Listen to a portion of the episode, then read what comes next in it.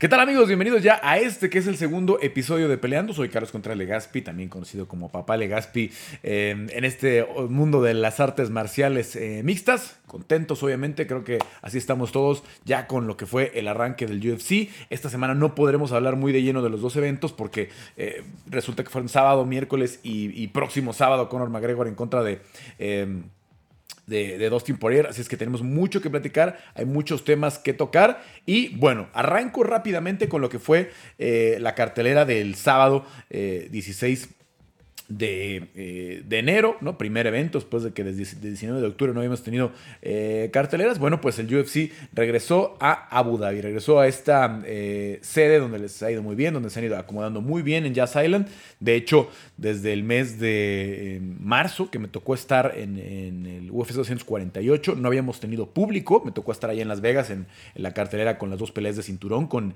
Israel Adesanya en contra de Joel Romero y eh, Willy Shang en contra de eh, Joanna Jędrzejczyk.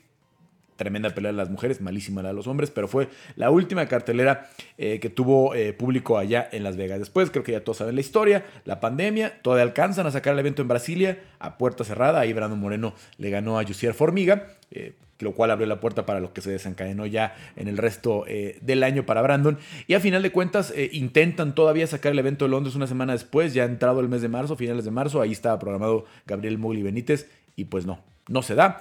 Desde ahí no habíamos tenido público ya hasta apenas este fin de semana, donde 2.000 personas, 2.000 afortunados allá en Jazz eh, Island eh, pudieron entrar. Eh, Dana White insiste en que él en Estados Unidos no quiere tener todavía público hasta que pueda tener una arena llena. Esto fue parte de una negociación con, con la gente de Abu Dhabi que acaba de inaugurar la arena esta nueva, la Etihad Arena, espectacular, se ve desde afuera, etcétera, etcétera. yo no tengo obviamente todavía la oportunidad de conocerla. Tal vez durante este año, si las condiciones económicas se dan, podamos ir a la isla pero está un poquito más complicado que ir a Las Vegas, ¿no? Porque aunque eh, salen charters desde Las Vegas, eh, allá los hoteles están relativamente más caros, etcétera, etcétera, las comidas y así, es una situación un poquito más eh, complicada que en Las Vegas, que pues ya me la sé, ya el, movimiento es más fácil y pues me puedo quedar periodos un poquito más largos de tiempo. Pero vamos a ver, vamos a ver si se dan las cosas. Bueno, el evento estelar y en general la cartera fue muy buena, ¿no? Creo que cuando vimos eh, la pelea eh, de Carlos Felipe, la de los eh, pesos completos este, con Justin Tafa, ya pensábamos que esa iba a ser la pelea de la noche con el intercambio que tuvieron, etcétera, etcétera. Pero no, todavía vinieron cosas muy buenas. El bono de la pelea de la noche se la llevan Calvin Kerr y Max Holloway, mucho más por el lado de Max Holloway, de todas formas, Colin Kerr estuvo tirando bombas casi hasta el cuarto round. Creo que ya para el quinto ya eso ya era, no tenía ningún sentido. Voy a platicar un poquito más a fondo de eso. Y eh, bonos también interesantes para eh, eh, Li Liang, que no queda desafortunadamente para los latinos a Santiago Poncinillo de forma eh, fea. Y bueno, el otro fue la otra finalización de la, del, del main que, ah, Alessio de Chirico, obviamente, Alessio de Chirico que, que venció a, Joaquín Buckley y que si vieron algunos de los espacios en los que estuvimos haciendo previas, etcétera, etcétera, siempre les decía, ojo, no se confíen. Todos creen ahora que Joaquín Buckley va a salir a noquear y que va a matar a todo el mundo. Tiene mucho que ver, y esto se los dije siempre en todos los espacios. Impa Casagnay se equivoca. Coopera muchísimo al tomarle la pierna y no soltarla porque hace torque y permite que, que, que este... Eh, que, que Joaquín Buckley eh, haga este giro. Claro que pone de su parte, claro que es espectacular la, la, visión, pero difícilmente, y más después de que ya vea lo que hizo Buckley, eh, alguien va a volver a cometer ese error. ¿no? Alessio Quirico es un peleador muy duro, eh, el italiano, que salió y pues sale a finalizar consigue ahora él, es el que se lleva el, highlight. Y bueno, pues vamos a ver qué viene para él en, su carrera, ¿no? Interesante la, cartelera em, estelar. Obviamente el co-main con dos eh, históricos, Carlos Condit en contra de Matt Brown. Exactamente creo como la imaginábamos, una guerra de mucho intercambio. Creo que pasaron más tiempo en el piso del que, del que imaginábamos, con unas transiciones, con, cambios de, de guardia y con cambios de, posición, ¿no? De, la posición dominante en el piso, eh, pero mucho intercambio arriba, muchos golpes arriba, una pelea cerradita, yo vi ganar dos rounds a, Carlos Condit y a final de cuentas, bueno, pues así, así terminan eh, las tarjetas dándole eh, la, pelea a, Condit encima de, de Matt Brown. Y a los dos los siento muy frescos. Yo la verdad pensaba que, que, podía ser la última pelea de ambos. ¿no? Me gustaría que hubiera sido la última pelea de ambos, de Carlos yéndose así, ¿no? con lo histórico que es, aunque no fue campeón nunca del peso welter, sí fue campeón interino, pero las peleas tan importantes que tuvo, fue campeón de la WEC. probablemente una de las top tres mejores peleas de la historia de la división la tuvo él con Robbie Lawler. Eh, y es que Lawler creo que tiene las tres peleas, las tres mejores peleas de la, de la historia de la división. Pero al final de cuentas, que me gustaría que Carlos se fuera bien, que se fuera eh, así el Natural Born Killer.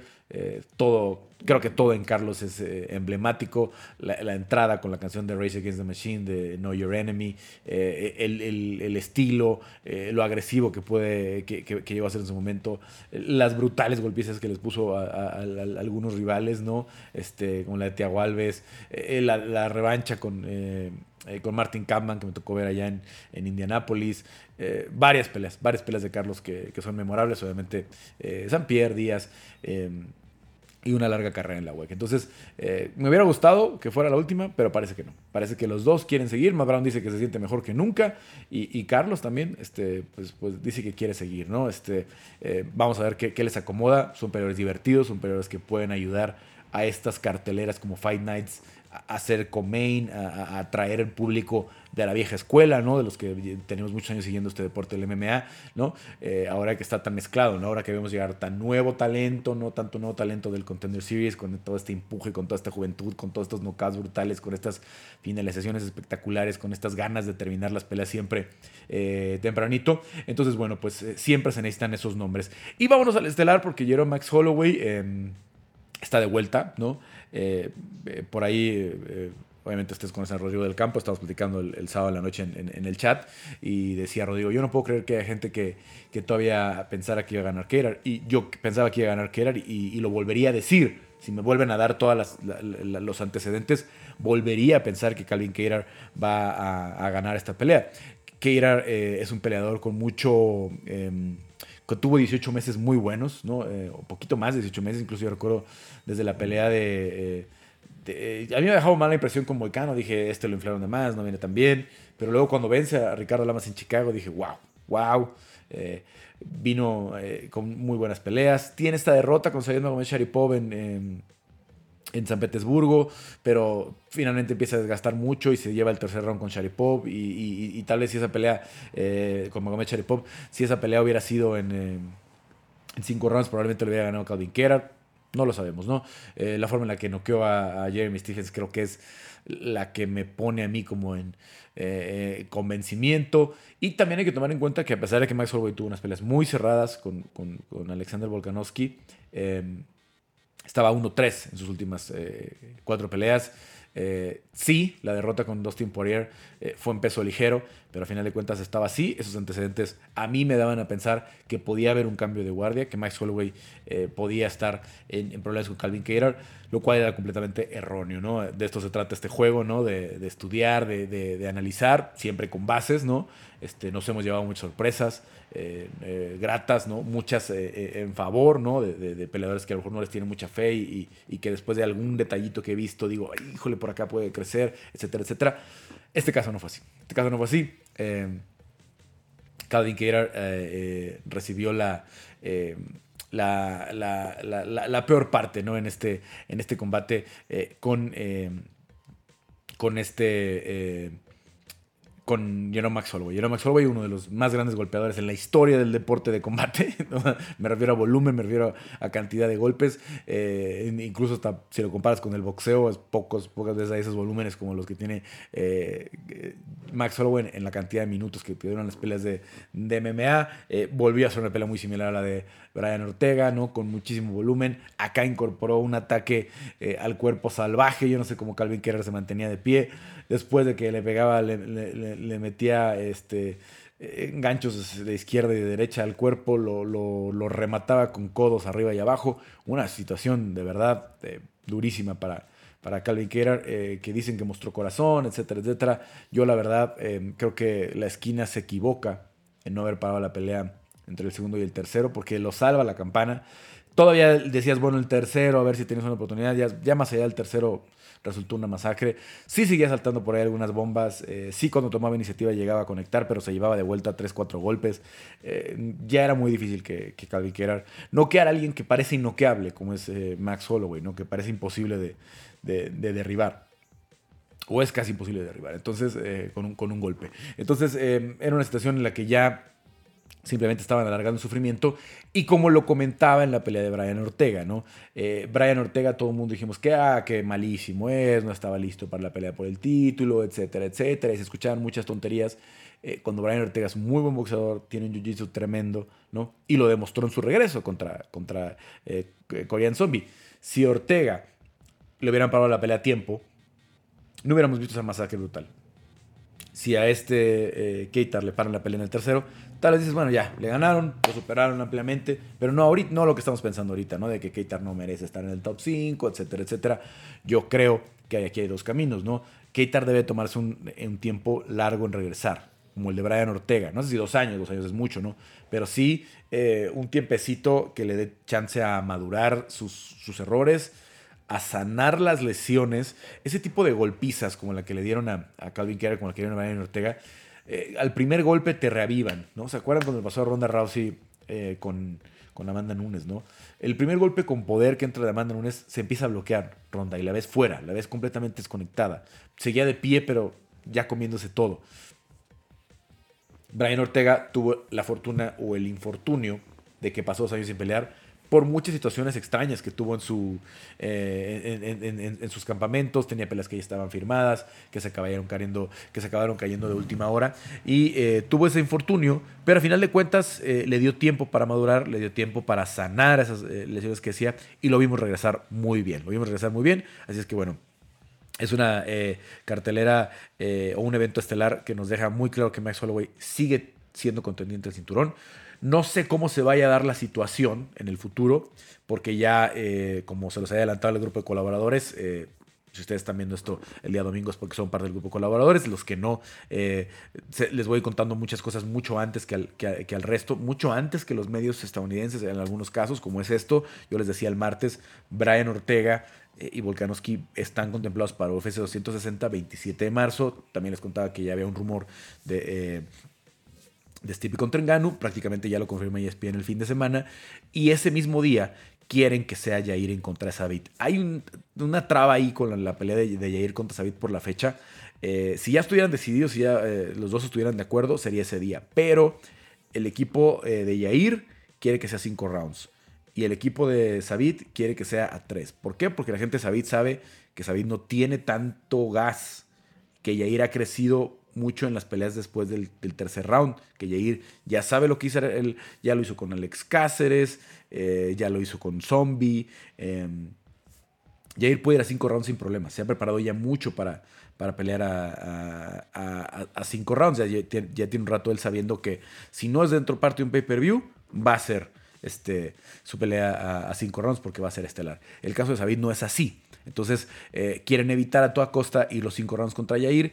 Eh, Yair, obviamente, no es ningún secreto, ¿no? Sabe que, que Sabid empieza a perder gas y que va a tener muchas ventajas en el cuarto y el quinto eh, episodio. Entonces, está en el estira y afloje esa situación. Vamos a ver para cuándo sale, pero a ser marzo, a más tardar principios de abril, ¿no? 7 de abril, 8 de abril, creo que no.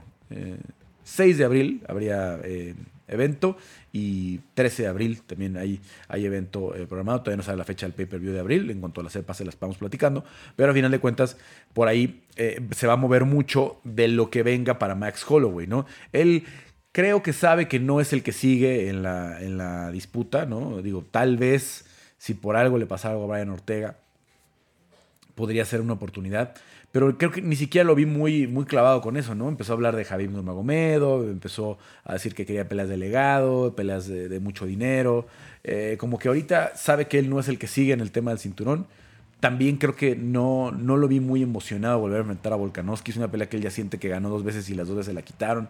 Entonces, creo que él sabe que no puede cambiar mucho el juego, ¿no? Eh, con Volkanovski como para que le convencer bien, ¿no? Este, eh, entonces, que sería ir a lo mismo, ¿no? Otra vez con la posibilidad de perder y ahí sí ya llevarte un tache de tres derrotas con el mismo, tal vez no le, le, eh, convendría, ¿no? Entonces, eh, no creo que le emocione mucho ir contra Volkanovski otra vez, creo que él sí prefiere decir a ver cómo se mueve la división, yo a lo mejor agarro una peleita, por eso pidió a Conor o a Dustin, por eso habló de Javib, porque él quiere agarrar una pelea de esas que digan emocionante, emocionante, emocionante, ¿no? Este, aunque no hay cinturón de por medio, ¿no? Este, este, capaz que si pierde Conor con Dustin, pues ahora la siguiente de Conor es la revancha con, con Holloway, ¿no? Y que sabemos que va a jalar, mucho. Algo así, ¿no? No, no, no, no digo que esté en planes.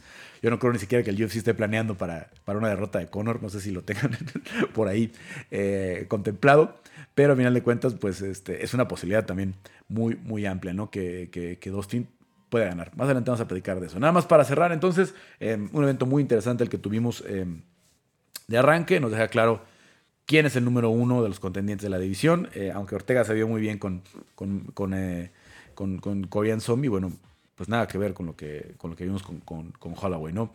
Eh, y además que Holloway ya le hizo lo mismo a Ortega, ¿no? Ya, ya le hizo lo mismo a, a, a Brian, entonces pues si en algún momento se diera una revancha o algo así, podrías aclarar esa situación, pero de momento, pues no. Tiene, tiene todas las desventajas eh, Brian Ortega en ese sentido para, para el cálculo de esa pelea. Bueno, eh, a mí me pareció muy buen regreso. se debutó en, televisión abierta en los Estados Unidos en este contrato, en ABC. Ya habían estado en el contrato anterior con Fox, la tele abierta de Fox, pero Fox tiene muchos menos años, mucha menos tradición en la televisión abierta. Si no me equivoco, lo de Fox empezó en los 90 cuando hicieron su contrato con la NFL que era prácticamente obligatorio, la NFL tenía que estar en televisión abierta, no podía irse a, a tele de paga solamente.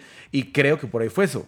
Por el contrario, ABC, NBC y CBS, pues son los las networks, las canales de tele abierta en Estados Unidos por excelencia desde hace cinco o seis décadas, si no es que más, ¿no? Entonces, em, ABC tiene mucha más traición, eh, la gente está mucho más identificada con la tele abierta de ABC y, sí fue un momento muy importante. Después además eh, hubo, eh, como siempre, ligado con, otros, con otra programación de primetime, etcétera, etcétera. Y bueno, pues ahí está la, la, situación de, de, lo que fue el fin de semana histórico para el UFC. Definitivamente estar estar en, la televisión abierta. Bueno, hasta ahí voy a dejar la, eh, situación del, primer evento. Voy a platicar en unos instantes más de lo que viene para la semana y lo que viene para eh, UFC 257. Pero primero, pero primero, vamos con los invitados eh, de, hoy. tuvimos que grabar, les cuento rápidamente, les ofrezco una disculpa. El audio no va a tener ningún problema pero eh, tuvimos unos problemitas de conexión, le rascamos, le hicimos ahí varios ensayos, nunca logramos que, que, se, que se empataran bien los videos. El audio se escucha muy bien, eh, se frisean un poquito eh, los videos de, Mike Valle, eh, coach mexicano de, artes marciales mixtas, muy prestigiado, y obviamente Nachito Bamondes, la gran promesa del MMA latinoamericano para el próximo año, de los que vienen llegando, ¿no? Obviamente él ya tiene su contrato asegurado, vamos a ver si algunos llegan al contender, etcétera, etcétera, pero bueno, pues Nachito, que es un talentazo, ya lo vimos en su pelea de contender. Es que veamos la entrevista, regresamos ya para platicar de lo que es UFC 257 y la pelea de media semana con Michael Chiesa en contra de Neil Magny. Bueno, pues ya estoy con los dos invitados. Eh, Mike Valle, eh, originario de Matamoros, Tamaulipas, uno de los entrenadores más exitosos nacidos en México, con más peleas, eh, más esquinas dentro del UFC. ¿Cómo estás, Mike? Muy bien, muy bien, Carlos. Gracias por la invitación. Todo excelente.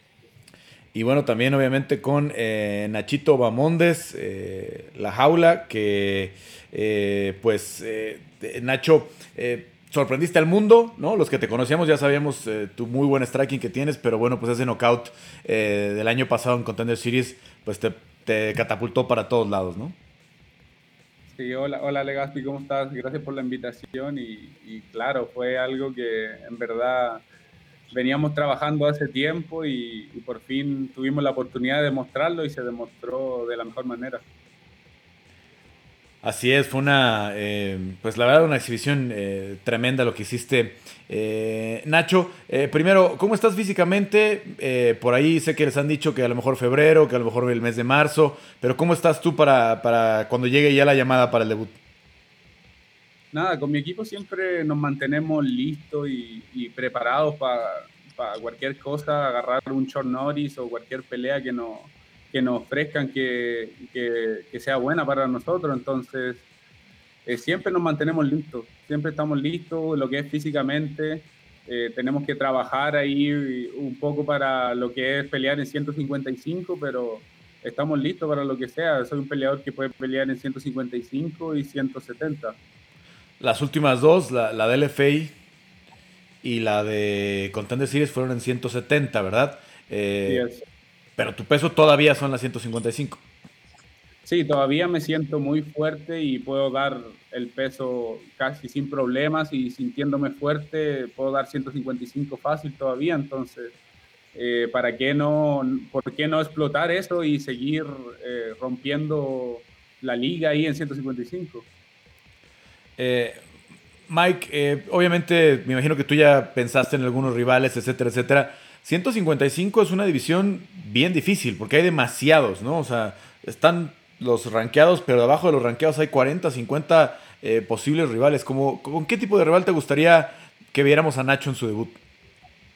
Ah, yo creo que un excelente rival podría ser este, no sé, a lo mejor Landon, Banata, podría ser. Este, hay, hay, hay ciertas peleas ahí que, que, están interesantes. Este, y, pues, por ahí se mencionó este Diego Sánchez estaría excelente ahorita última pelea que nos la diera pero pues vamos a ver qué pasa vamos a ver este Vamos a ver qué, nos dicen. Ahora, a Lando y a Diego los conoces muy bien, ¿no? Sí, a los dos los conozco. En los dos he estado con ellos, pero es un negocio esto.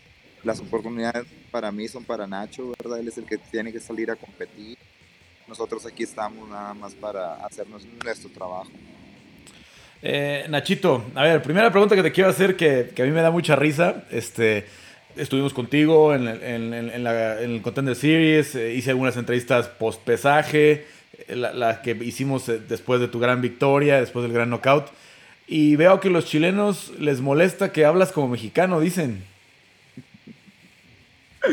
Ah, sí, en verdad, sí, siempre tengo, tengo mensajes y cosas así por eso, pero es porque en verdad llevo casi ya cinco años viviendo con puros mexicanos, entonces hay palabras chilenas que ellos no me entienden, entonces cuando hablo con chilenos y hablo como, como chileno, entonces eh, eso ahí tengo una mezcla entre chileno, mexicano y inglés y un revoltijo. Y, luego Mike, eh, en, el gimnasio no nada más eh, son mexicanos, sino que tienes gente que es de Chihuahua, como Yair, tú que eres de, Matamoros, este, has tenido chavos que son de Costa Rica, este, me imagino que es, bueno, ahora está Hugo que es de Nayarit, ¿no? Me imagino que es una bola de palabras que, que, solamente ustedes entienden. Horacio Gutiérrez, que también es de Guadalajara. No, sí, pues tenemos de todo, ¿verdad? Tenemos el, el este, el acento de, del Bajío, ¿verdad? Que se le llama, y luego el, un poquito el, el, este, el acento ahí del Pacífico con, con, eh, con Hugo y sobre el acento de ahí que es Chihuahua, ¿verdad? Y luego pues, con el gallito, ya sabes, ya los oído hablar norteño, norteño, ¿verdad? Este, no, que no, sí está interesante, está interesante. Se ponen buenas las pláticas. Oye, pero a pesar de eso, Nacho, eh, vi mucha respuesta, muchos medios de Chile que a lo mejor no te conocían, ¿no? Que te fuiste muy jovencito de, Chile, competiste muy poco allá, que no te conocían y, de pronto dijeron, aquí hay una joya, ¿no?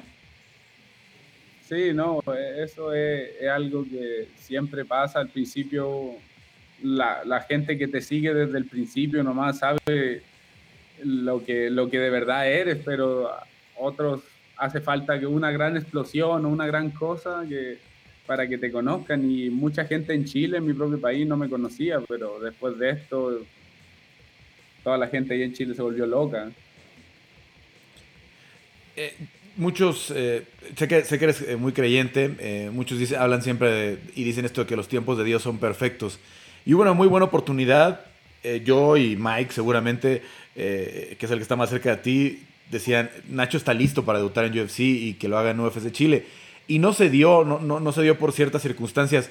¿Sientes que, que, realmente fue por algo mejor? ¿Que maduraste más como peleador? ¿Que creciste más como peleador? Y hoy vas a llegar, a lo mejor no tienes esta oportunidad de, que te vea tu, tu familia, pero que, que, llegues como más sólido a la, a la promoción.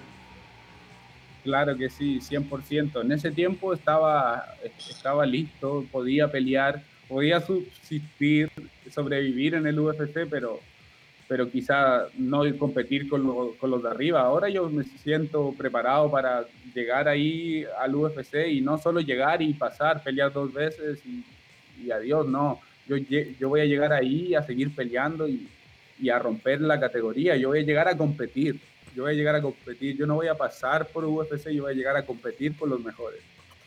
Y, y, y, por eso fue bueno que, como lo dices tú, los tiempos de Dios son perfectos y creo que este era el mejor tiempo, fue el timing, pero perfecto.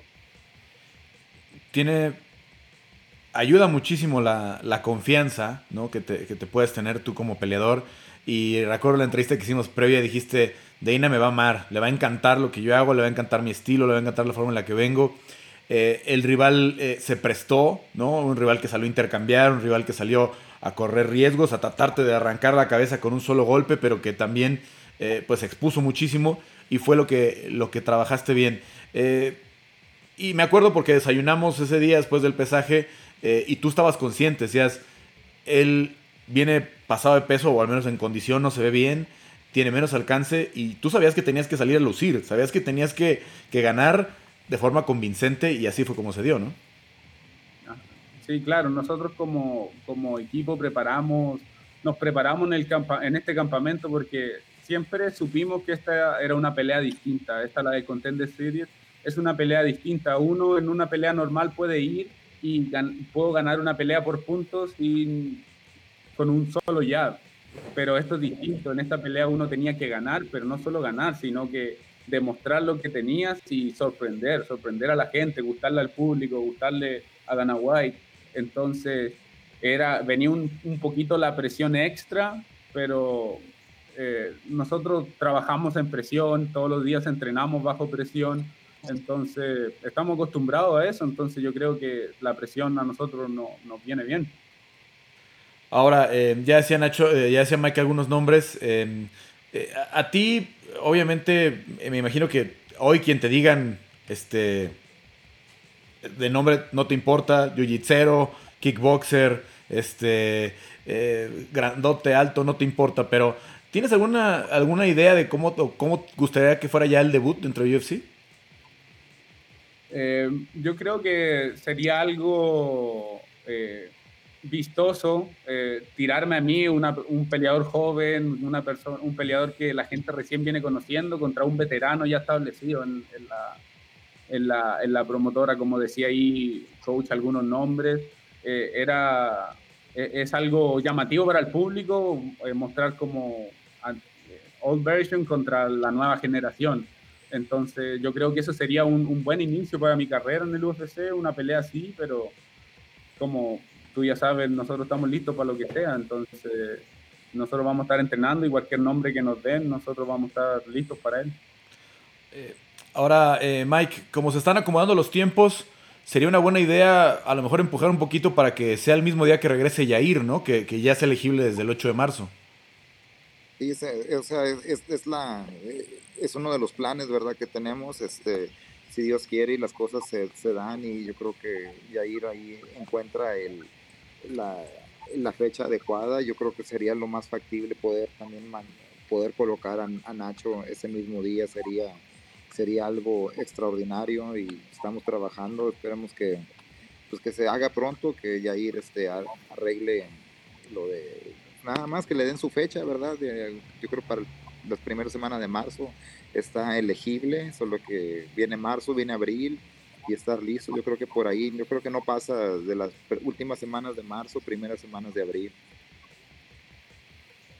Así es, desde el 8 de marzo eh, Yair podría eh, pelear. Obviamente el siguiente evento que hay después del 8 de marzo es el 13, el 20, 27 que es el pay-per-view, donde ya se anunció que va a estar Brian Ortega y, Volkanovski. Ayer vimos una gran exhibición de Holloway en contra de, mm, eh, de Calvin Keirar. ¿Cómo ves el panorama de la división, Mike, después de lo que vimos anoche?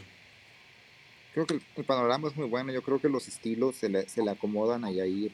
Eso, yo creo que Yair es un peleador muy, muy, muy complicado para, para cualquiera de, los que pelearon. Es, es, un peleador que es difícil encontrarlo y es muy, muy creativo con sus piernas. Este, y todos ellos este, demuestran, tienen, una dura, tienen mucha durabilidad, pero no son muy creativos con, con sus piernas, sí son creativos con su movimiento, pero yo creo que Yair les, este, por, el, pues, por, cuestiones de estilo se les complicaría a cualquiera del top 4 o top, 5 en el mundo. Ahora, eh, Nacho, sé que viste ayer la pelea y viste lo, bien que lo hizo Max Holloway en, todos los sentidos, volumen, eh, como dice Mike, el movimiento, los golpes al cuerpo, los codos, una cosa, una exhibición eh, espectacular ayer lo de, lo de Max. ¿Te imaginas simulando Max Holloway para Yair? Claro, claro que sí. Estoy seguro que yo lo, le voy a dar una imagen mucho más dura a Yair que lo que va a hacer pelear con Max Holloway. Yo soy mucho más largo, soy mucho más alto, entonces si Yair se puede eh, mover de mí y, arrancarse de mí y esquivar mis golpes, él lo va a poder hacer con Max Holloway fácil. Y como lo que decía eh, Coach, yo que entreno con Yair, yo sé el talento que tiene Yair. Yair es un peleador demasiado talentoso, demasiado talentoso, uno de los más talentosos que he visto en todo este tiempo y, y, vas, y es una pelea que le, le, podría acomodar a Yair en cualquiera de los dos estilos. Yair es muy complicado para cualquiera de los dos.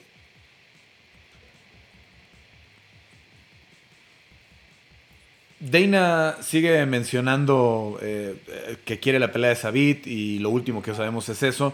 No sé eh, si tienen algo en papel ya que les hayan dicho en este momento, Mike. Pero me imagino que ya se quieren sacar al ruso de la cabeza, ¿no? O sea, es ya demasiado, ya es este año y medio pensando en él. O sea, ya.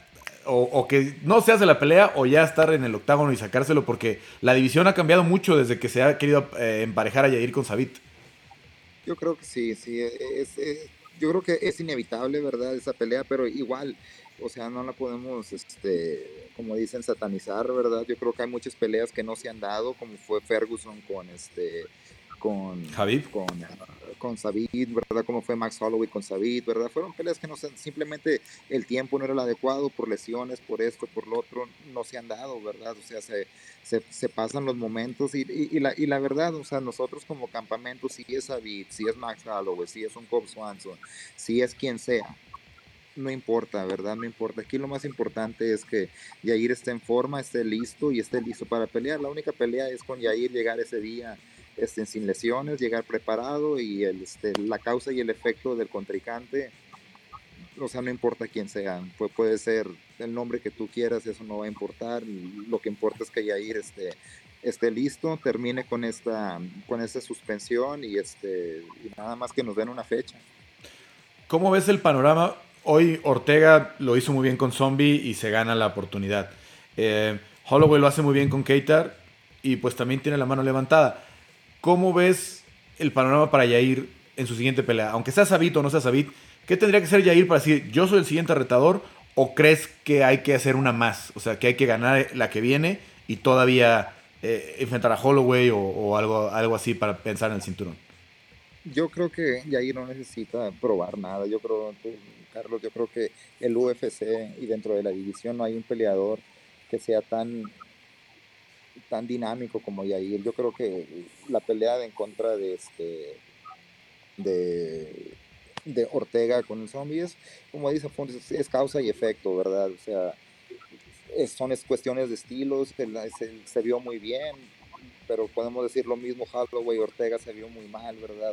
Ortega Holloway se vio muy bien, o sea, eso son cuestiones de estilos, cuestiones de momentos, cuestiones del día, y este, yo creo que en, cualquier momento ya ir a cualquiera de ellos, no, no, en, su mejor día, yo creo que en mi opinión los puede terminar a cualquiera de ellos.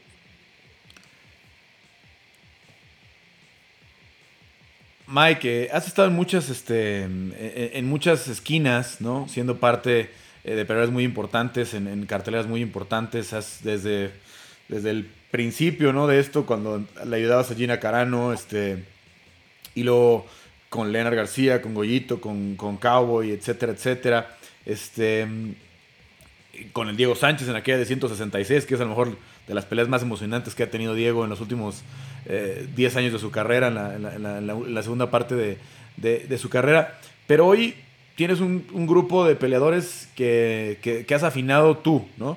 Nachito llegó muy joven, eh, Yair pues, llegó muy jovencito a Albuquerque y luego se fue contigo a, Chicago, ¿no? Este, eh, ¿Te sientes más orgulloso de esta, de esta etapa, ¿no?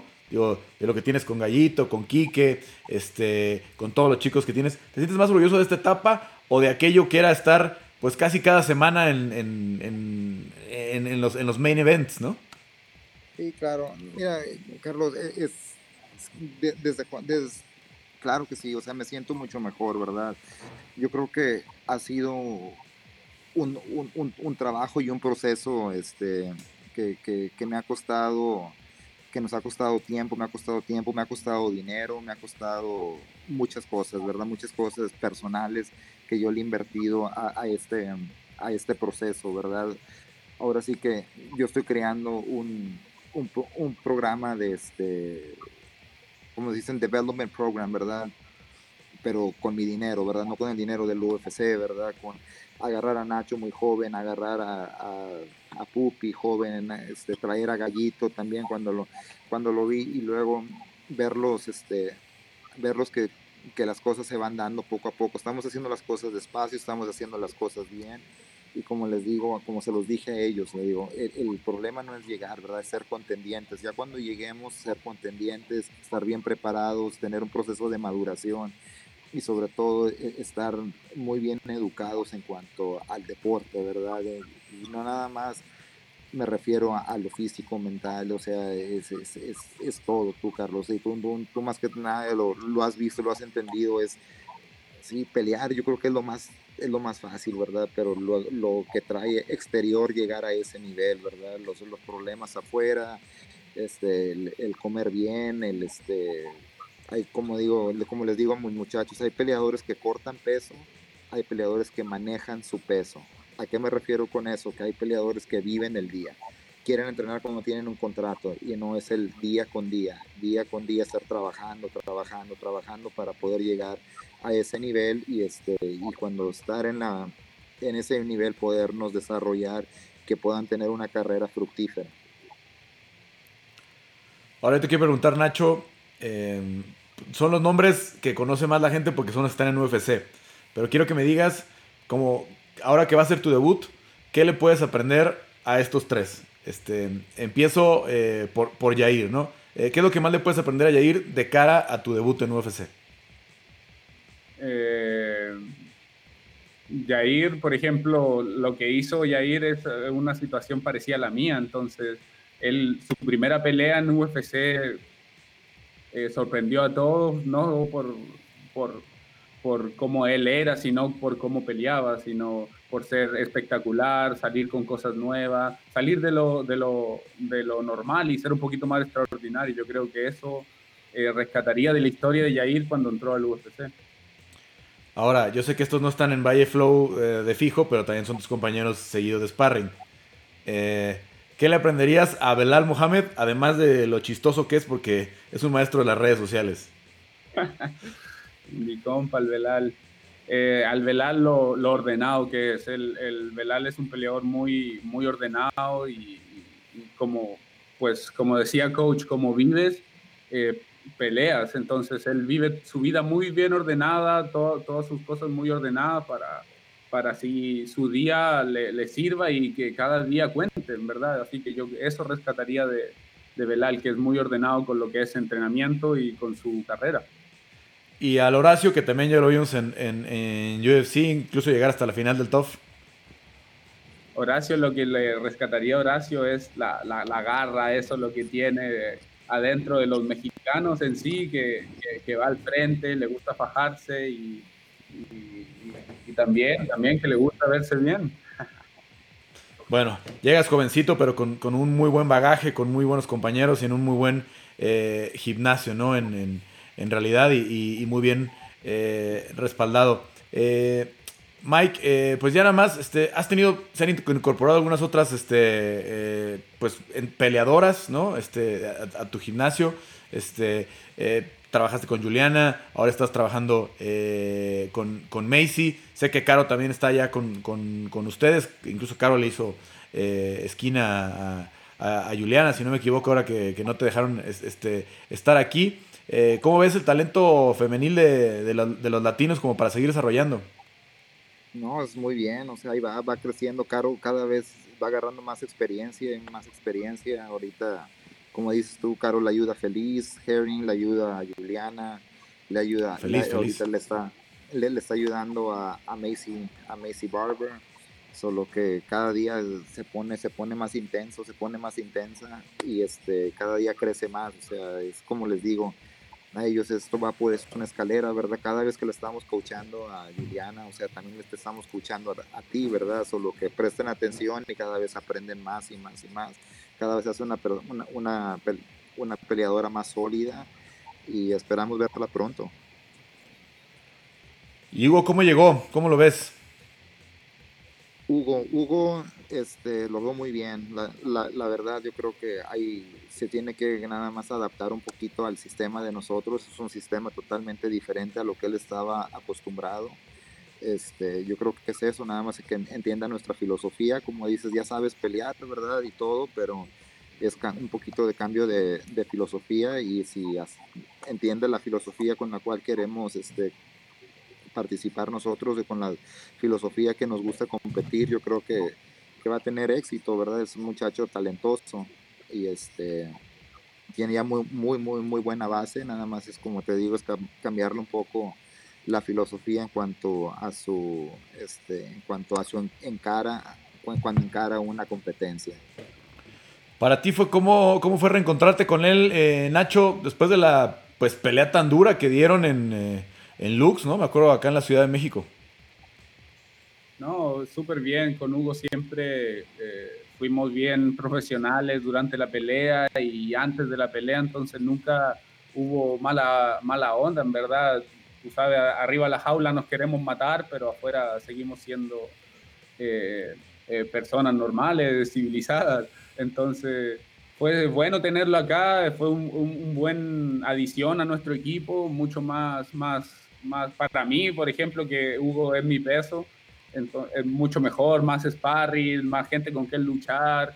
Entonces, eso siempre bueno aquí, es lo que más necesitamos, eh, gente y gente de buen nivel que se pueda que nos pueda empujar y así guiarnos todos hacia la misma meta, que esa es la idea, eh, empujarnos, no dejar a algunos atrás y unos nomás seguir, no, todos como equipo seguir y llegar todos, si Dios quiere, a nuestras metas. Hugo fue de las peleas más duras que tuviste en México, de los rivales más competitivos. Sí, en, México fue una de las peleas más competitivas. Hugo un peleador muy duro que, que siempre va hacia adelante con mucha garra, entonces fue una pelea muy dura. Fue, no por algo duramos los cinco rounds.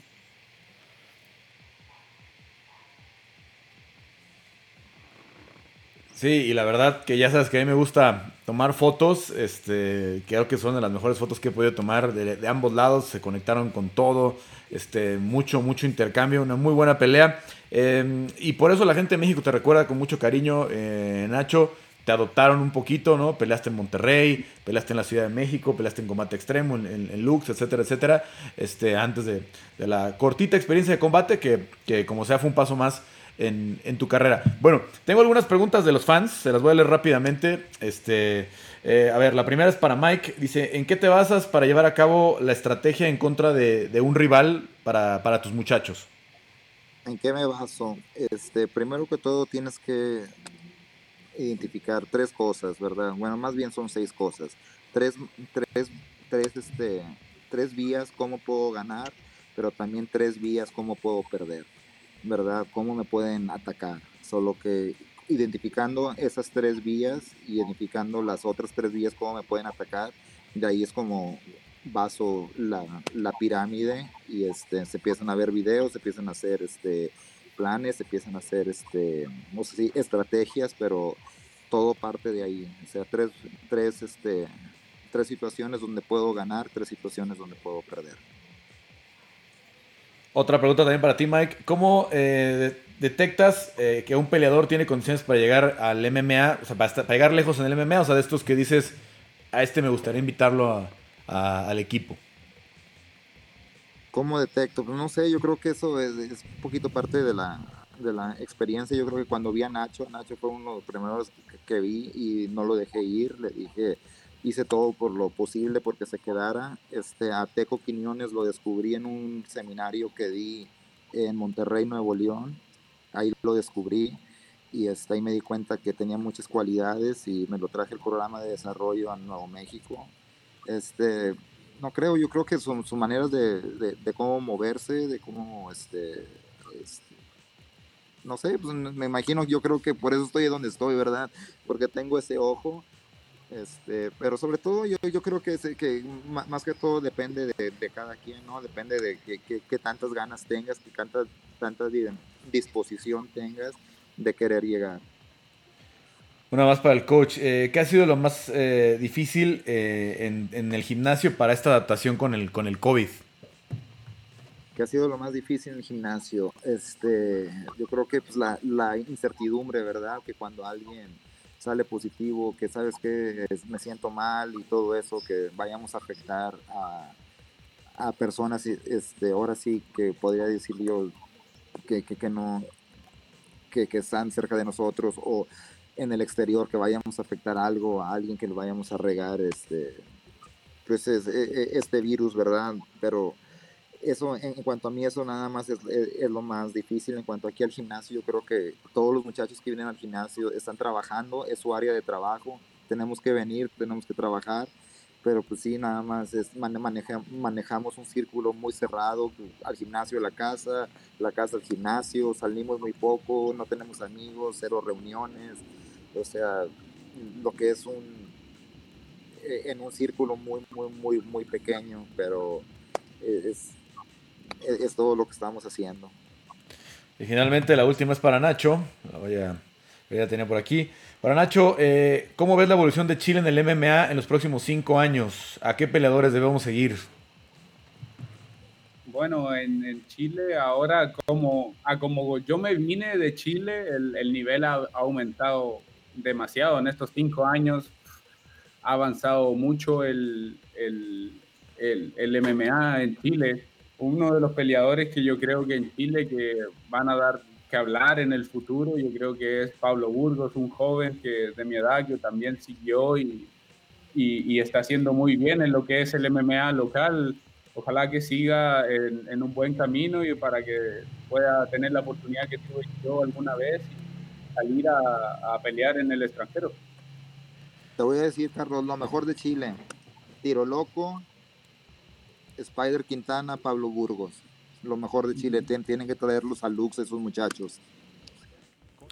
Pues ojalá que, que, les dé el fogueo. Digo, la verdad es que los chavos de Lux están haciendo un esfuerzo por ir a Sudamérica y ojalá que por allá puedan seguir desarrollando. Y si no, pues otras opciones de los que les puedan abrir la puerta eh, pronto. Ya nada más para terminar, porque sé que pues ambos son amantes eh, del MMA. Primero contigo, Nacho, es tu división. ¿Quién va a ganar? Eh, ¿Conor o Dustin? Se me hace que por estilo, por estilo va a ganar McGregor. De nuevo, va a ganar de nuevo. No le alcanza a Dustin con todo esto que ha evolucionado, el, el super récord que tiene desde que subió a 155. Es que evolucionó, está más pesado, está más pegando más duro, pero sigue peleando igual, sigue peleando, manteniéndose ahí al medio, yendo para adelante. No ha cambiado su estilo, en cambio McGregor es un peleador mucho más versátil, que sabe mover, sabe buscar el ángulo, pelear en los hombros. Entonces yo creo que eso va a marcar la diferencia. Oye Mike, y, en tu caso, no sé si, si te acuerdas de todo el rollo de cuando Diego quería pelear con, con, con Conor y eso, ¿Tú llegaste a estudiar a Conor en alguna de estas situaciones cuando tú estabas trabajando con Diego? Sí, sí, pues llegamos a, o sea, a mí me tocó entrenar un poco a, Diego Brandao cuando peleó contra Conor, o sea, en Dublín. en Dublín sí, siempre lo tuvimos, este, siempre supimos ahí quién era y, y, todo, o sea, sí siempre estábamos ahí hablando de él, este, a, mí me gusta mucho Conor, yo creo que Conor se lleva esta pelea también. Oye, yo me acuerdo cuando fue esa pelea, yo pensé que Diego Brandao era el que iba a parar el crecimiento de, de, Conor, ¿no? Después de haber visto a, Diego en, entrenar con ustedes y todo el mundo decía, no, es que Brandao es una bestia, Conor no va a poder.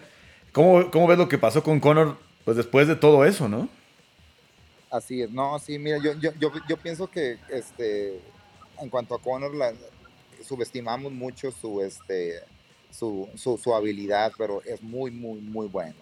Muy bueno. Las cosas que ha hecho son muy buenas. Yo creo, o sea, tuviste a tuviste la, la oportunidad de ir a, a Albuquerque y ver a Diego Brandao. Yo creo que a Diego Brandao jamás lo vi perder este, rounds eh, en, el gimnasio que digas tú, oh, me lo dominaron, o así, lo que hizo Conor con él, realmente pues, jugó con él, ¿verdad? Lo que le hizo a Cowboy, pues realmente, este, pues, que entró y lo deshizo y se salió, ¿verdad? O sea, es muy bueno, muy bueno. Pues bueno, todo el mundo va a ver esa pelea la próxima semana. Vamos a ver cómo les va. Eh, Nachito, Mike, muchas gracias. Muchas gracias por el tiempo. Y pues ya estamos pendientes. Ojalá que sea a finales de marzo que te veamos a ti. Y bueno, pues también a Yair si ya se acomodan todas las, las cosas para que tengamos esas fechas. Igualmente, Carlos, muy, amable por todo. Oye, y antes de, antes de irme, Mike, a ver, este es el regalo de esta semana para los seguidores. Esta gorrita UFC. Esta semana tenemos una roja, para, negra para la otra semana tenemos una roja. Eh, ¿Qué les preguntamos? ¿Qué les preguntamos para que se la lleven? Este, yo creo que esa es una buena. ¿Dónde fue la pelea donde fue el knockout más rápido que yo he estado en la esquina? ¿Quién era el peleador y en qué ciudad fue? En UFC. De las que, de las que Mike ha hecho esquina en UFC, ¿cuál fue el knockout más rápido y en, y en qué ciudad? ¿Y quién fue obviamente el, el, el que estaba escuchando. Muy bien, está buena, que, le rasquen ahí, ya lo saben, eh, papalegaspi.gmail.com, mándenme el resultado o, la, respuesta y el ganador se lleva esta, eh, esta gorrita de UFC. Bueno, eh, gracias ahora sí, Nachito, gracias Mike y estamos muy al pendiente. Gracias, gracias a ti. Carlos, hasta luego. Suerte. Suerte. Bueno, ahí están los entrevistados de la semana. Eh, como siempre, vamos a tratar de tener más de un eh, invitado. A veces solamente será uno, eh, dependiendo del tiempo y de cómo se vayan acomodando las agendas. Pero siempre voy a tratar de que sea alguien con actualidad. Siempre me preguntan qué pasa con Jair. Bueno, ya lo escucharon ya de voz de Mike, cómo se están acomodando las cosas. Mike además también estudió mucho a Conor, entonces por eso le quería preguntar, como ya lo escucharon. Antes de pasar a lo que viene en UFC 257, le quiero agradecer a la gente de Rock Tape México la única marca eh, que, nos ha apoyado en todos estos años de, cobertura, la única que, eh, que, nos ha a financiar algún proyecto, nos lo hicieron en el 2014, ya hace un rato, con, eh, cuando hicimos el proyecto de Mexicanos, venía UFC 180, fuimos a San Diego, a San José, a Chicago, grabamos aquí en la Ciudad de México, en Los Ángeles, con Tony Ferguson, hicimos muchas entrevistas, es un documental, si ustedes lo buscan en YouTube, está como Mexicanos en UFC, un mini documental, en aquel entonces me apoyó mucho Rodrigo eh, del Campo con la, con la edición. Yo fui a hacer toda la grabación de campo. Eh, en algunas partes estuvo conmigo Cristian Tespa porque también estaba haciendo unas cosas para OFS Español. Eh, y la verdad, Está muy interesante. Bueno, pues ellos nos apoyaron y estamos de vuelta. Vamos a trabajar con ellos. los invito a que entren a rocktape.mx y no nada más se trata de, de, hacerle promoción a la marca.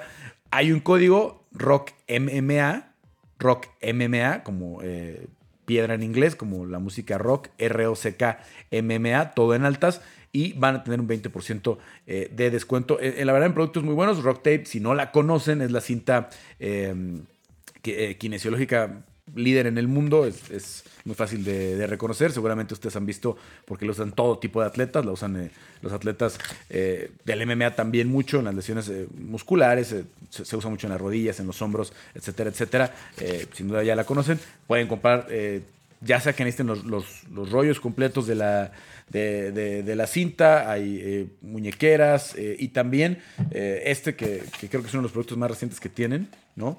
Este, las Rock Balls, que, que ahí pueden buscar algún tutorial en, el que les explican, la verdad, son súper buenas como para la movilidad. Eh, tienen dos funciones muy diferentes, la bolita esta que es plana y la que tiene las, eh, pues los, piquitos estos. Eh, pero la verdad, si ustedes entrenan, saben muy bien que este tipo de productos son muy buenos y los pueden comprar con 20% de descuento si usan el código. Bueno, hasta ahí le dejo ya. gracias por el apoyo de la gente de Rocktape. Vamos a presentar un proyecto conjunto también. Me van a me van a, ayudar a hacer una línea de productos de peleando con este logotipo que del otro lado, con este logotipo que ven por acá. Este, y, queremos hacer varias cositas en conjunto, así es que eh, apoyen y bueno, pues ahí está la posibilidad de que se lleven un descuento si ustedes son eh, usuarios de eh, este tipo de productos. La verdad tienen una gran variedad de, productos que protegen para el, para el entrenamiento. Bueno, ahora sí. UFC 257, pues es el evento que se roba el fin de semana. Primero, nada más, no quiero dejar pasar. Neil Magny en contra eh, de eh, Michael Chiesa es una super pelea, es una pelea muy buena. Para mí, ya se los decía el otro día, eh, es mejor pelea que Hamzat Kimaev contra Leon Edwards, ¿no? A mí Michael Chiesa fue el que me hizo darme cuenta que a lo mejor ya Carlos Condit estaba en, en, su declive, ¿no? Es un tipo que era 155, no sé cómo es que era 155. Es un welter bastante grande, es un welter bastante buen tamaño, muy completo muy capaz Michael Chiesa. Y eh, pues Neil Magny, ¿qué les puedo decir? ¿no? El que se enfrenta con todos, el que se ha rifado con todos. Este, eh, me ha tocado eh, hacer varias coberturas donde está él, especialmente la de Monterrey cuando le ganó a, Kelvin Gastelum. es un peleador muy duro, de lo mejor que tiene el peso welter. Y bueno, pues también interesante ver, porque esa era la última victoria que había tenido Santiago Poncinibio, la de Neil Magny. Pues cómo pueden acomodarse los dos en un peso welter que está teniendo mucho movimiento y que está teniendo eh, caras nuevas, como la de Hansat Kimaev, eh, que tiene una super estrella que no es el campeón, como es eh, Jorge Masvidal, que tiene un campeón muy sólido, como es Camaro Usman, que tiene un Gilbert Burns que viene súper ascendiendo, que tiene un Leon Edwards que si estará más activo tal vez estaría más arriba o, ya siendo contendiente, a un odioso Colby Covington, pero que también puede dar muy buenas peleas. Entonces, creo que esta pelea tiene eh, buenas implicaciones de lo que viene para el futuro de ambos. Ahora sí, Vámonos a UFC 257. Eh, eh, no me sé la cartera completa, no la traigo de, memoria. Vamos a poner los lentes más para revisarlas.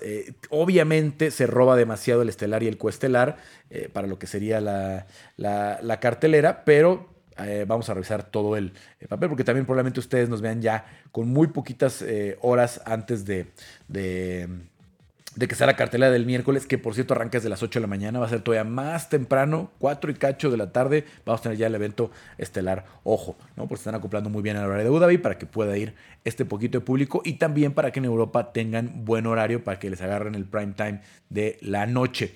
Em, Amir Albasi abre la cartelera con Sergio Shumaorov, eh, Mozart Bloev eh, en contra de Nick eh, Lenz, eh, Andrew Sánchez en contra de Mahmoud Muradov, Khalil Rantri en contra de Marcin Prachiño, Juliana Peña contra Sara McMahon. Esta pelea que al fin le dieron a Sarah McMahon, que se le cayeron varias peleas desde la edición anterior de la isla, estuvo esperando, bueno, pues ya le pusieron a Juliana Peña, que tiene eh, que tratar de rebotar después de lo que había pasado.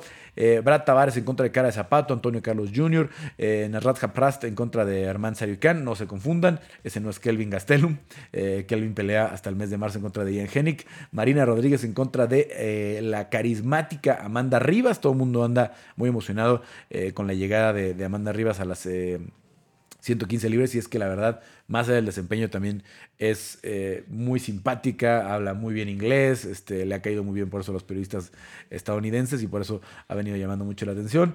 Eh, Matt Frevole en contra de eh, Otmar Azaitar, Jessica en contra de Joan Calderwood, una pelea pues entre de las mejores ranqueadas de las 125 libras, vamos a ver qué implicación todavía puede tener para una pelea del título en el futuro.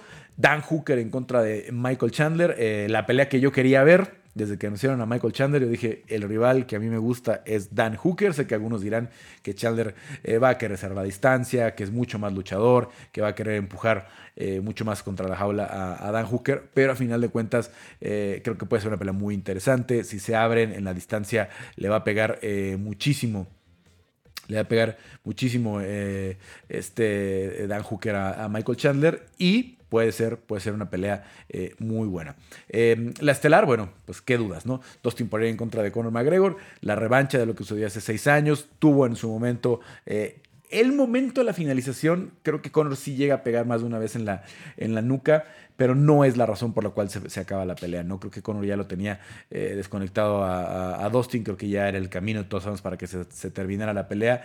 sé que se cuestiona mucho si Conor se merece la pelea por el título, eh, pues parece que no hay argumentos para decir que Conor se merecía una pelea por el título ligero, pero nunca lo hubo. No había peleado en, la pelea por el título ligero cuando le dieron la primera oportunidad eh, por, el título contra Eddie Álvarez, ¿no? Incluso sus dos peleas eh, previas y ya estaba pactada con, Rafael Dos Años la pelea del título varios meses antes. Entonces no era necesario, no es necesario porque la calidad del peleador la conocemos. Conor tiene un carácter muy complicado, es un peleador muy polémico, es un peleador que es muy fácil que te caiga mal. También es muy fácil que lo amen porque eh, sus fans veo que lo quieren este, y lo adoran, eh, pero a final de cuentas es un peleador que puede engañarte con eso, ¿no? Te puede hacer pensar que va a hacer más de lo que en realidad puede hacer, como en el caso de, de Javier Nurmagomedov, o te puede hacer pensar que puede hacer menos de lo que en realidad va a hacer, ¿no? Eh, creo que eh, fue el caso de la pelea con Cowboy Cerrone, ¿no? Obviamente el UFC puso eh, mucho de su parte diciendo que, que, que, Cowboy era el más ganador en la historia, etcétera, etcétera, para que la pelea generara pues muchísima mayor expectativa, ¿no? En este caso tienen que venderla como la gran revancha, etcétera, etcétera. Eh, como ya nos decía Nachito Bamondes, yo creo que Dustin sigue siendo demasiado frontal, eh, que sigue llevándose demasiados golpes, se llevó demasiados golpes en la pelea con, con, Dan Hooker, ¿no? Como Hooker se los llevó también, obviamente que perdió la pelea, y, como Hooker se los llevó con Paul Felder, ¿no? Eh, pero a Conor no le sobrevives tantos golpes, ¿no? Conor es mucho más preciso, es muy incómodo en su guardia zurda, eh, golpea de lugares muy diferentes. Eh, el óper este que tiene Sacacorcho eh, puede hacer mucho daño, ¿no? que no es, un golpe al que estás acostumbrado cuando enfrentas normalmente a, ortodoxos. Entonces es una situación en la que veo que Dustin o tiene que hacer una pelea muy fea, tiene que hacer una pelea en la que luche demasiado, en la que le, le corra demasiado al striking, que no parece el estilo de Dustin, que no tiene mucho que no lo vemos así. Este, vimos, por ejemplo, eh, aquella oportunidad que tuvo de guillotina de la que siempre habla con Javib. Eh, tampoco tiene ese suelo espectacular para pensar que, vaya eh, a ser grandes, este, un gran riesgo para Conor en la, cuestión de las finalizaciones. hemos visto incluso a alguien como Gilbert Duriño, un súper buen jiu decir que no podemos menospreciar el piso de, de Conor McGregor porque no lo hemos visto, no lo hemos visto en, realidad en, una situación con alguien que no es una bestia, ¿no? Eh, este Nate Díaz eh, que, lo, que lo somete, pues Nate es uno de los, eh, de los mejores jiu de la, de la división, ¿no? Este, un, un, un cinta negra, César Gracie, muy peligroso.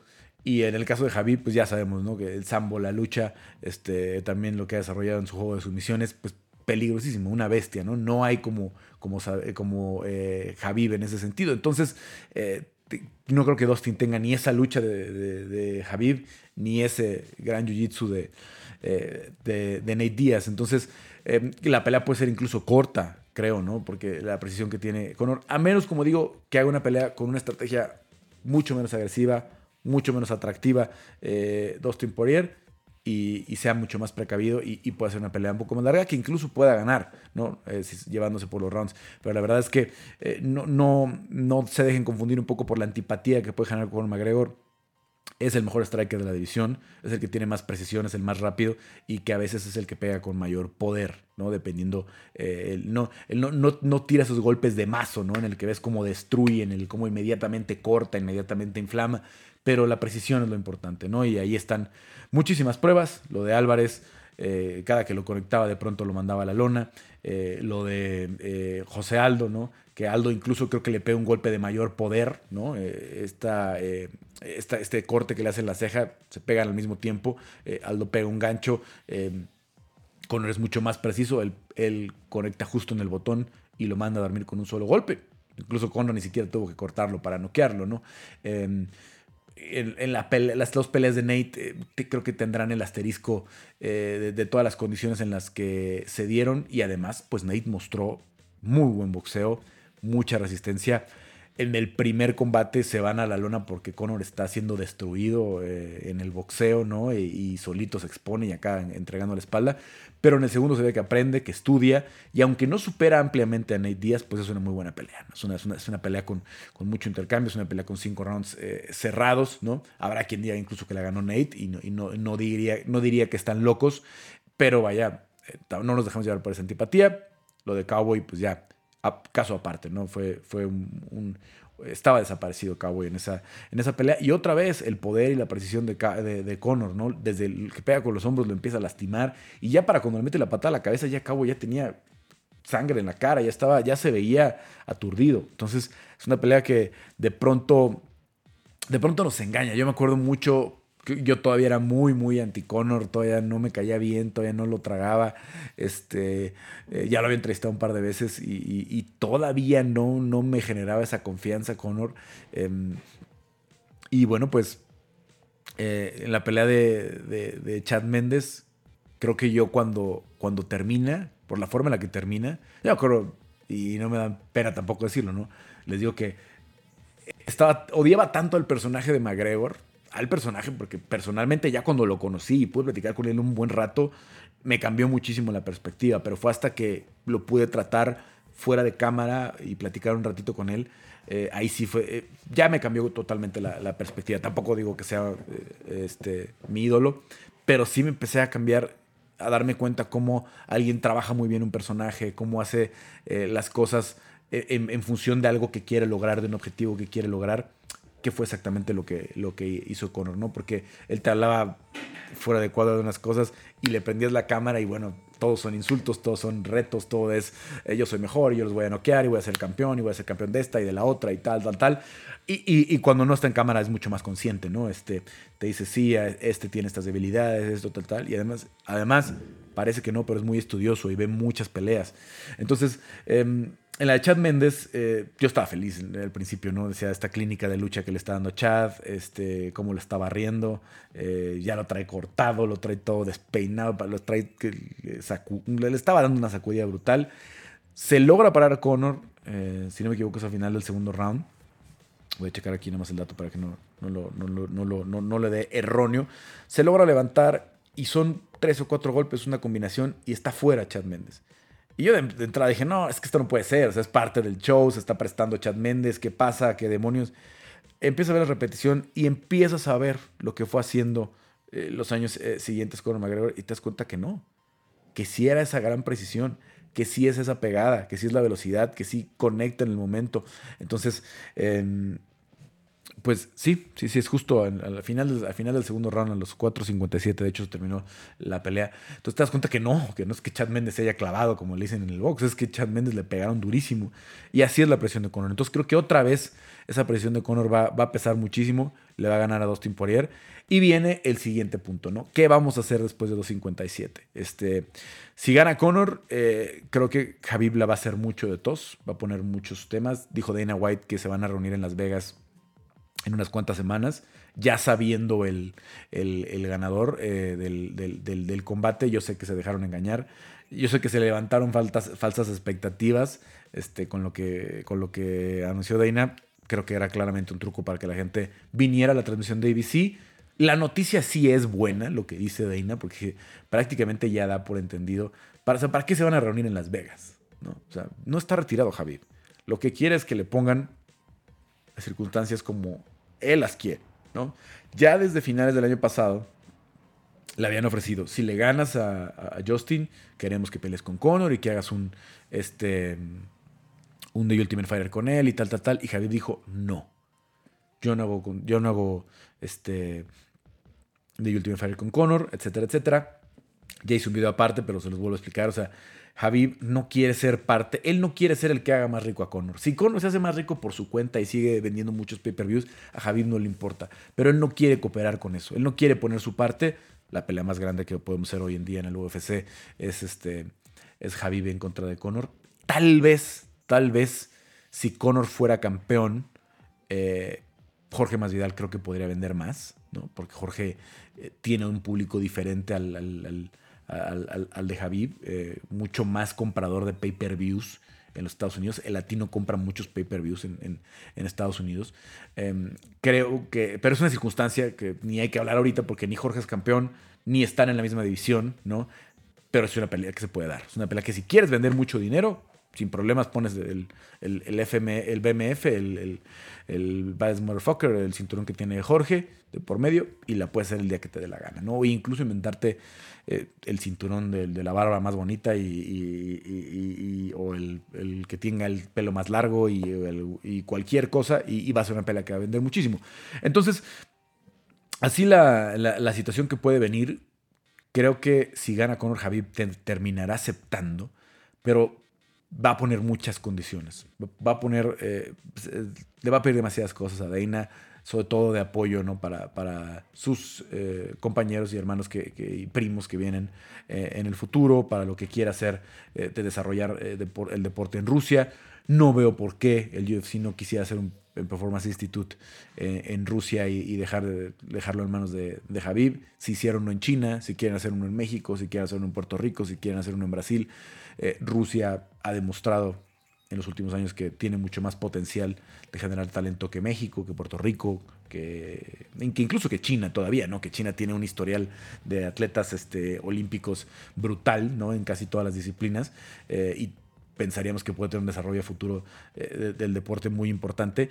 Pero Rusia, pues eh, lo, que tiene hoy, no solamente en, UFC, sino en todas las promociones, en, en Bellator, en PFL, en la que digan donde rusos pues están en el top y están entre los mejores. Entonces creo que ahí sí no hay, no hay punto de comparación. Entonces vamos a ver qué sucede. Vamos a ver qué sucede eh, primero si, si, gana Conor. Si gana Dustin, pues creo que el panorama eh, va a quedar muy diferente. Tampoco veo esto que decía eh, de, bueno, pues a lo mejor Charles este, le gustó, lo convenció. Yo creo que el destino de Charles Oliveira está en, el, en el ganador de Chandler y, y Hooker. Y creo que Justin Gaethje se, se debería esperar a, ver qué pasa eh, con una de estas peleas, eh, porque él ya tiene el pase directo, creo, a la pelea del título, en caso de que Javib diga 30-0 y me retiro, ahí se ven, ahí les dejo el cinturón, este, y él podría ser el siguiente retador, sin problemas de quien sea de Conor, a un cinturón vacante, de Charles, de lo que sea. Aunque por ahí obviamente hay rumores y especulaciones con eso de que dicen que, que está eh, haciendo un nuevo, eh, o que le están planeando una pelea divertida a Nate Díaz, eh, pues de que fuera, de que fuera este, ¿cómo se llama? De, que fuera el siguiente rival Nate de Justin Gaethje. Vamos a ver, vamos a ver. Todo hay que esperar a lo que suceda el sábado. Esta cartelera sí va en, horario normal para América, lo que conocemos normalmente. Eh, preliminares arrancando 6 eh, de la tarde, más o menos, dependiendo de que se caigan o no, 5 y media. 7 eh, de la noche, las preliminares ya las normales, no las tempranas. 9 de la noche, la estelar y por ahí de las 11 estaremos viendo a Conor McGregor subirse en contra de eh, Dustin Poirier. Eh, en esta ocasión pues no pudieron ceder a la situación de lo del pay-per-view, como ya lo hicieron con eh, Javier Nurmagomedov y, Justin Gaethje, que solamente vendió un poquito más de medio millón de pay-per-views, cuando pues Javier podría vender más de un millón de pay-per-views en un área normal. Entonces no van a hacer eso con Conor, no van a cometer ese error con Conor. Quieren vender ese más de un millón de pay-per-views, no solamente el UFC. ESPN, que es el que pone la plataforma a la venta del, del, pay-per-view en, los Estados Unidos y es la que manda y es la que paga más, porque seguramente BT Sport, que es la que vende el que le llaman box office en, en el Reino Unido, pues prefiere mil veces que sea en un, en un buen horario y no a las 4 de la mañana para los irlandeses y para los este, ingleses que van a ver la pelea y pagar por ese pay-per-view, ¿no?